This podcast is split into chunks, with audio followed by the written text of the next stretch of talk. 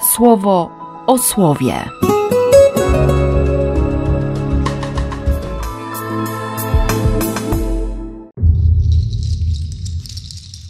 Dziesiąty czerwca, piątek. Co ty tu robisz? Czemu się tu zatrzymujesz, Eliaszu? Hm. Rozpala mnie wielki żar, gdy myślę o Panu. Choć doskonale wiemy, że Eliasz ucieka. Wystraszył się królowej Izabel. Ale powodem tej ucieczki jest, jest właśnie ten żar o Pana, o prawo Pana, o wierność. Eliasz wychodzi z tej rozpadliny skały, z tej przepaści, w której Mojżesz kilkaset lat wcześniej też spotkał Boga i, i doświadczył bliskości. Eliasz wie, że, że ani w wichurze, ani w trzęsieniu ziemi, ani w ogniu Boga nie ma. On przychodzi inaczej. Przychodzi tak jak do Mojżesza. Mimo, że Mojżeszowi mogło się wydawać, że, że się Bóg odwrócił plecami. Nie. Bóg będzie Bogiem bliskim. Tutaj i teraz. Dopiero potem wicher, trzęsienie ziemi, ogień.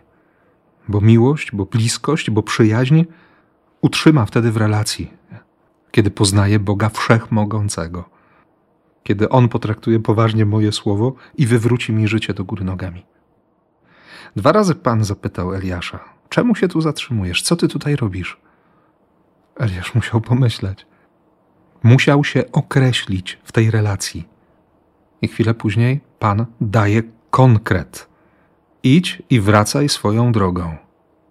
Masz jeszcze sporo do zrobienia. I ty i ja doskonale wiemy, że każde spotkanie z Bogiem uruchamia nas do czegoś nowego, otwiera pewną perspektywę, nawet jeśli, jeśli człowiek będzie wracał swoją drogą. No, no właśnie, swoją, moją drogą, nie? nie czyjąś, niekoniecznie czyjąś inną. Mnie dzisiaj to słowo zatrzymuje i każe pomyśleć o moich spotkaniach z Bogiem. O tej wyłączności na budowanie przyjaźni, na budowanie relacji między Nim a mną.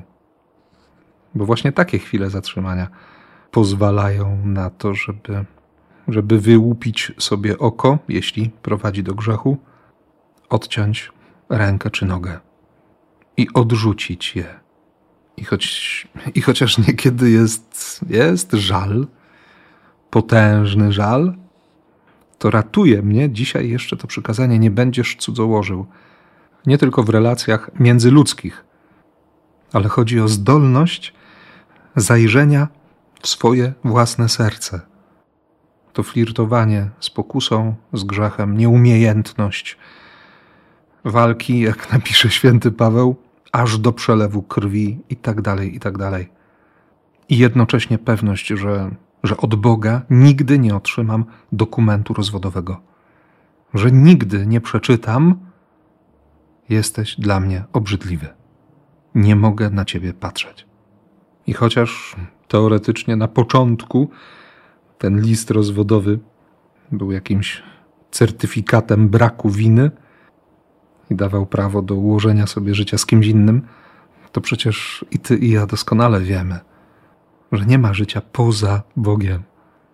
I prawdą też jest, że, że z biegiem czasu, właśnie w tym dokumencie, pojawiło się to stwierdzenie: Nie mogę na ciebie patrzeć.